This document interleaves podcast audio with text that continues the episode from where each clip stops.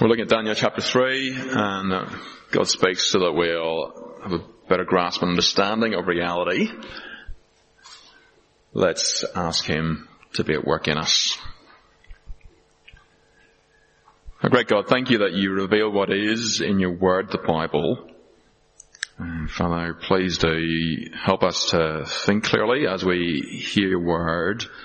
Uh, Father, please do uh, cause the things that we hear and understand to yes, soak down into our conscience and will and passions and out into our lives. In the Lord Jesus, Amen. Your God is the thing you say yes to. Whatever things have influence on your life, your God has more. Whoever has influence on your life, your God has more.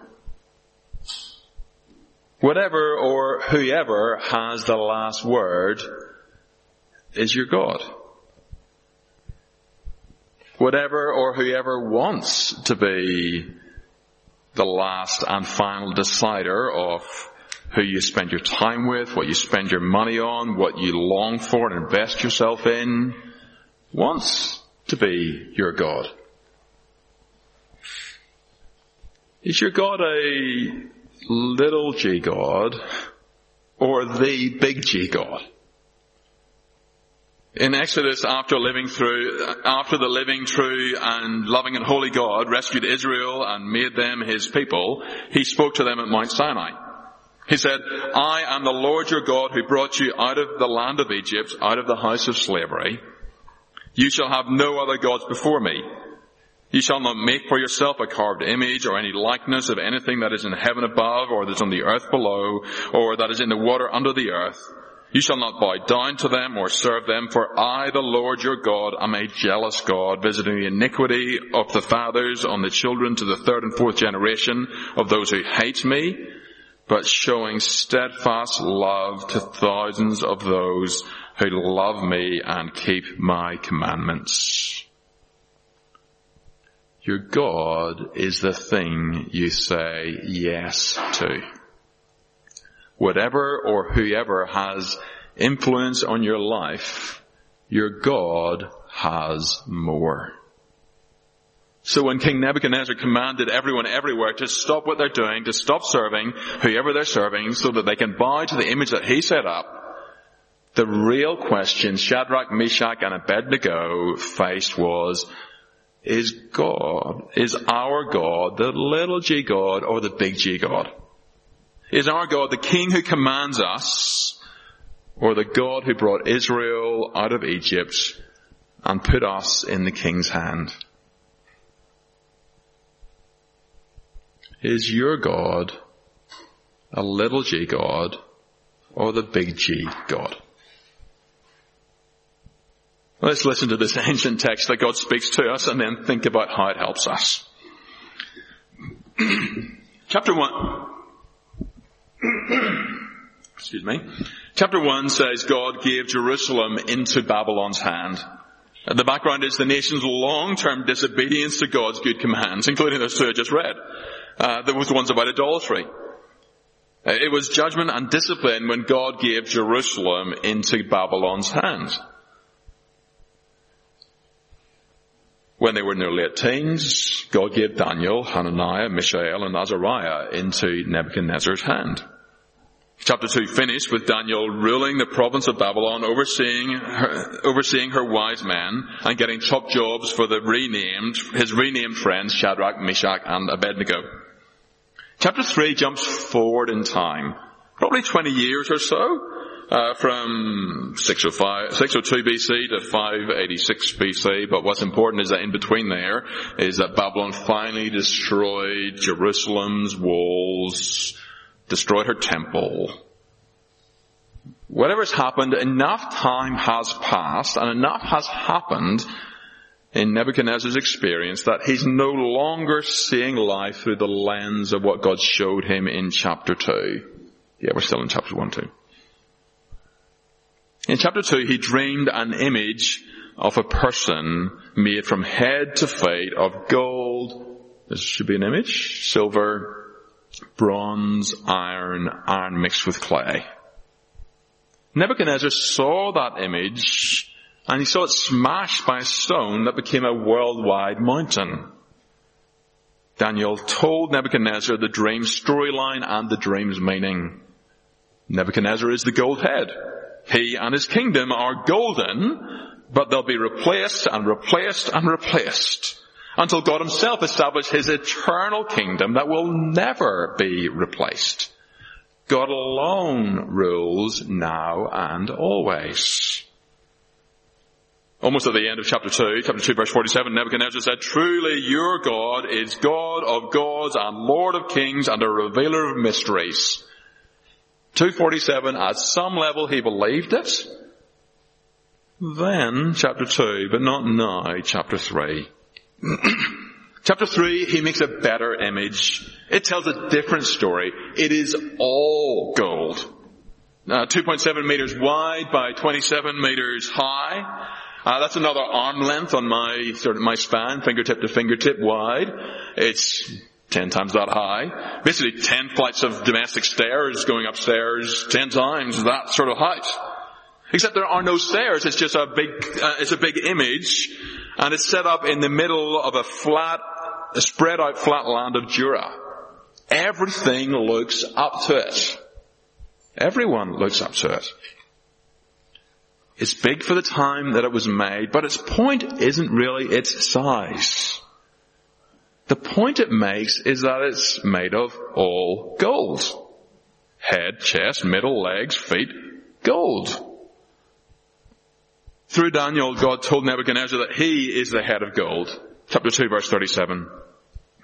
Nebuchadnezzar is the King of Kings to whom the God of heaven has given the kingdom, the power, the might, and the glory, and into whose hands God has given, wherever they dwell, the children of man, the beasts of the field, the birds of the heavens, making him rule over them all. He is the head, king now, but not always. Another kingdom will rise up. He'll be replaced and replaced and replaced and replaced then the eternal kingdom. So do you hear what the gold statue is saying? It's saying Babylon, Babylon, Babylon, Babylon, always Babylon. Nebuchadnezzar has decided that his kingdom will never fall. The future is all gold. Babylon will never fail. The golden image that Nebuchadnezzar set up says, Nebuchadnezzar rules now and always. The story it tells makes him happy. So he invites everyone to come and tell the same story. Everyone in verse 2 is listed, uh, people from highest rank to lowest rank, governor general, prime minister, front benchers, uh, through to state and local and minor officials. They're all summoned and they all come. That's why you get the whole long list repeated the second time in verse 3. So we know they all come. All of them drop whatever they're doing, they obey. That's what people do when uh, the person with most influence on them tells them to do something. They stop doing whatever else they were doing and they do what he's told them to do. So they all gather, verse 3. They gather for the dedication of the image that King Nebuchadnezzar has set up and they stand before the image that Nebuchadnezzar set up. Imagine that crowd gathered simply because the king said come. Spread out across the, the plain of Dura with the, the golden image in the middle. Then the king's herald proclaims to them the king's, the king's command. He says, you are commanded, O peoples, nations, languages, that when you hear the sound of the horn, pipe, lyre, trigon, harp, bagpipe, and every kind of music, you are to fall down and worship the golden image that King Nebuchadnezzar has set up. And whoever does not fall down and worship shall immediately be cast into a burning fiery furnace. Two options. Option one, hear the music, bow and live. Option two, hear the music, refuse to bow and die. Imagine that crowd stretching out around the golden image. The music plays and everyone chooses option one. They bow down. All of them. All the peoples, all the peoples, nations and languages. They're all in Nebuchadnezzar's hand and they know it. They bow and worship the golden image that King Nebuchadnezzar has set up. They proclaim his rule. They declare his authority. Your God is the thing you say yes to. Whatever things have influence on your life, your God has more. Whatever has influence on your life, sorry, whoever has influence on your life, your God has more. And nothing and no one has more influence on the lives of these men, women and children than Nebuchadnezzar. He really does rule them. It's easy to imagine Nebuchadnezzar's joy at having them all bow. His delight. He rules everyone everywhere. And he's enjoying seeing people from everywhere bowing to the golden image that he set up to represent his rule and that he rules now and always. By bowing, everyone says Nebuchadnezzar rules now and always. Everyone except three. Verses 8 to 11. Uh, some of Babylon's wise men uh, remind him of the command, bow or burn. then they say, there are certain Jews whom you have appointed over the affairs of the province of Babylon, Shadrach, Meshach, and Abednego. These men, O king, pay no attention to you. They do not serve your gods or worship the golden image that you have set up. And Nebuchadnezzar is furious. He's ropeable. He's the king of the world. Everyone knows it. Everyone obeys him. And three of his own senior civil servants are disobeying him. They're brought before him and he's a reasonable man, so he asks, is it true, O Shadrach, Meshach, and Abednego, that ye do not serve my gods or worship the golden image that I have set up? I guess they've been nodding as he said it. Because he carries on he says, let's try again. You've got two options. Option one, bow and worship the golden image that I made.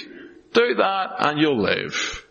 Option two, refuse and you'll be thrown into the burning fiery furnace. Bow or burn. So these men who we met in their late teens back in chapter one, they're now in their late thirties.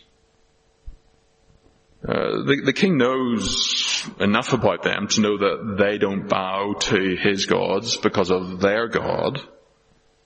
He makes the connection between what, between that and what he sees them doing. They're not bowing to his image because of their God.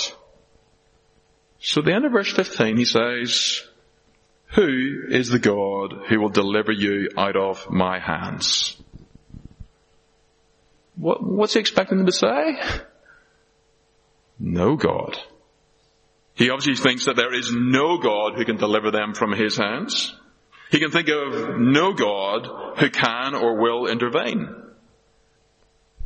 Chapter 2, Babylon's wise men acted as if their gods were silent.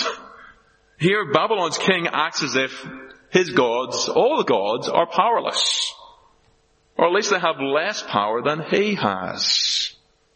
He is the great and powerful one. He rules now.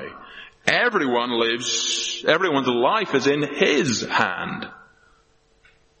The lives of these three Jews are in his hand. Now, He's right. None of his gods are able to deliver from his hands. But Shadrach, Meshach, and Abednego trust a different God. He is not like the gods of the nations. He is a God who does intervene, a God who is all powerful, a God who controls everything.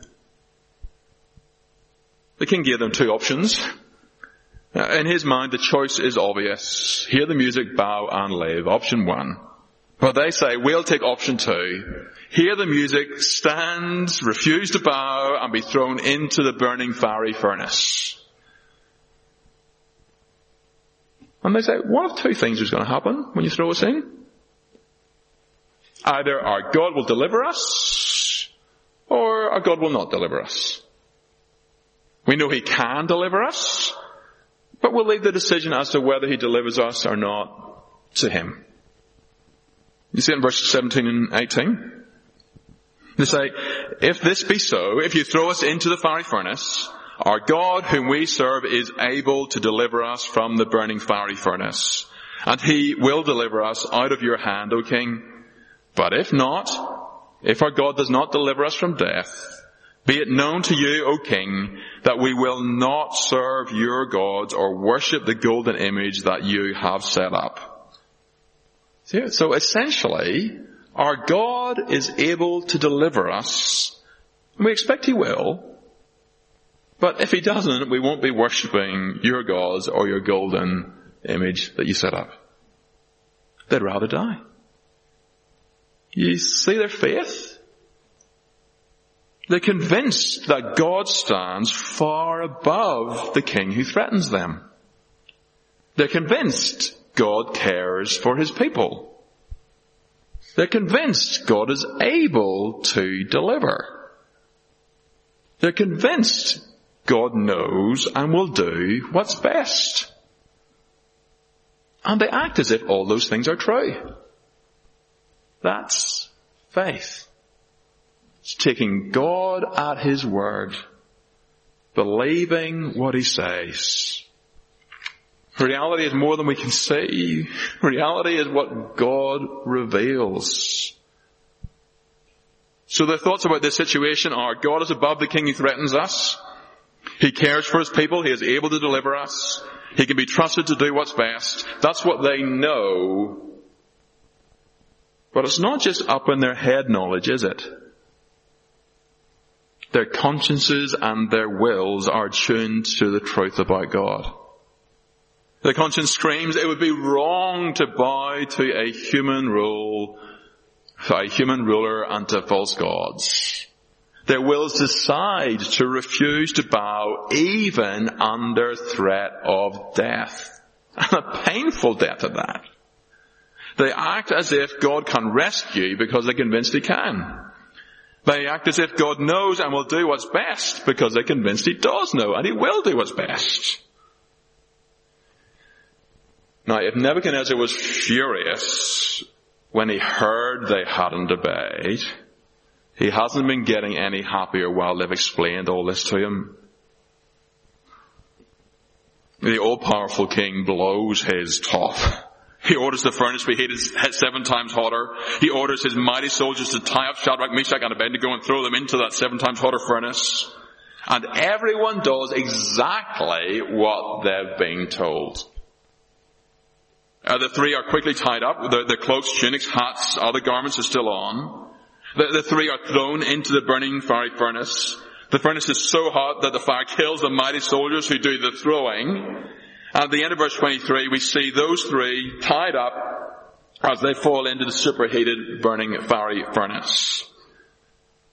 Everyone does exactly as the king commanded. Uh, with peoples, nations and language gathered, uh, from the most senior officials to the blokes who stoked the furnace, every word the king spoke has been followed to the letter. Even the dead bodies of the men who threw the three into the furnace declare his absolute rule.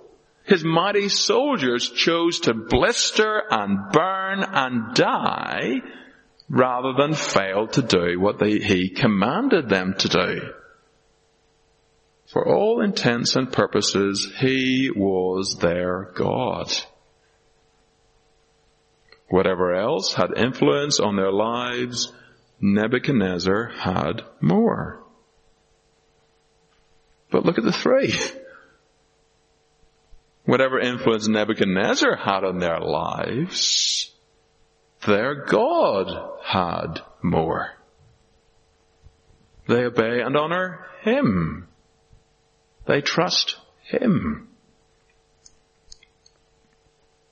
And in verses 24 to 27, we see their God, the living and true, loving and holy God. We see Him stand up. We see Him deliver. We see Him save these men who trust Him. Nebuchadnezzar sees them not bound in the middle of the fire, but walking in the middle of the fire. Uh, forget about walking across a bed of coals. These are in, these, these men are in super hot flames, and they're walking around. But there are four of them now. Nebuchadnezzar sees the fourth. Verse 25, he says uh, he, he's a son of the gods. Verse 27, he calls him an angel. So who is this fourth? Is the fourth the Son of God? Now, some people reckon that this is God the Son, hundreds of years before he took on flesh. But it's hundreds of years before he took on flesh. I think it's safer to suggest that this fourth person is an angel of the Lord. Uh, like in chapter 6 where Daniel says that God sent an angel to rescue him uh, in the den of lions. Not sure about that, but we can say with confidence, God saved His people. They trusted Him and He saved them. Three men are walking uh, in the flames with the angel. They walk out of the flames. They come out unharmed. Their clothes aren't even burnt. Their clothes aren't even smoky. The ropes which bound them are gone. That's all that's changed. And verse 27, the leaders who bowed to Nebuchadnezzar's uh, image, they cried in to see what the living and true, loving and holy God has done. Saved his people. Nebuchadnezzar himself glimpses reality. Verse 28, he says, Blessed be the God of Shadrach, Meshach, and Abednego, uh, who has sent his angel and delivered his servants who trusted him in him and set aside the king's command and yielded up their bodies rather than serve and worship any god except their own God. He can't hold himself back though from giving a command. Therefore I make a decree. Any people, nation or language that speaks anything against the God of Shadrach, Meshach and Abednego shall be torn limb from limb and their houses laid in ruins for there is no other God who is able to rescue in this way.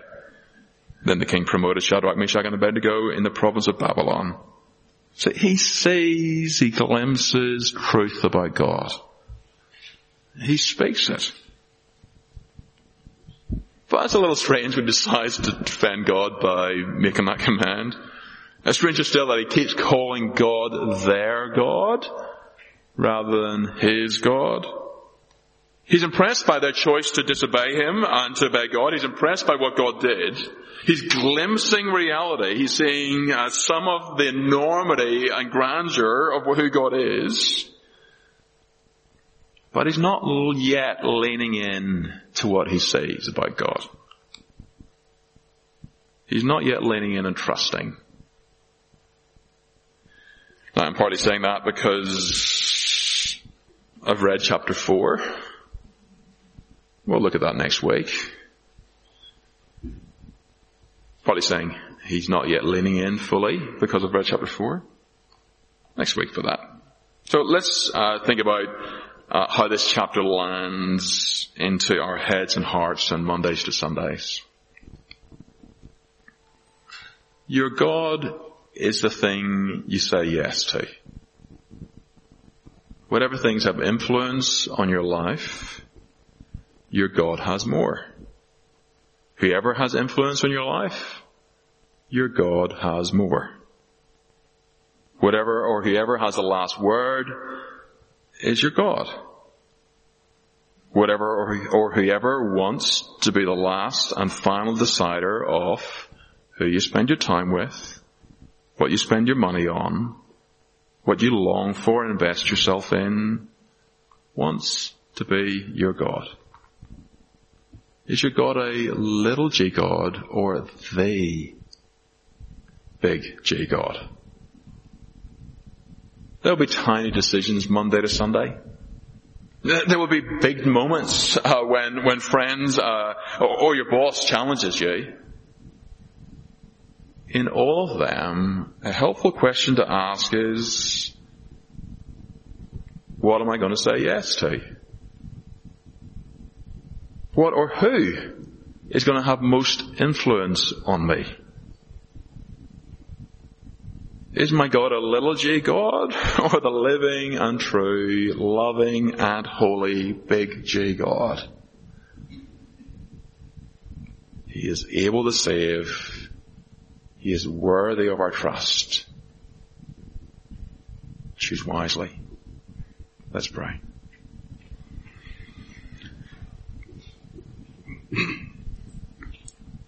Father, please do grip us with the reality of who you are as the one God who is truly worthy. Father, we ask that in the Monday to Sunday little decisions we'll be confronted by the choice, the choices that face us to continue to continue to treat you as God or to treat other things as though they are more worthy. We ask that when we uh, face those big moment challenges, that we'll courageously continue to trust you, confident that you are the God who rules over all things, that you are able to save. In the Lord Jesus, Amen.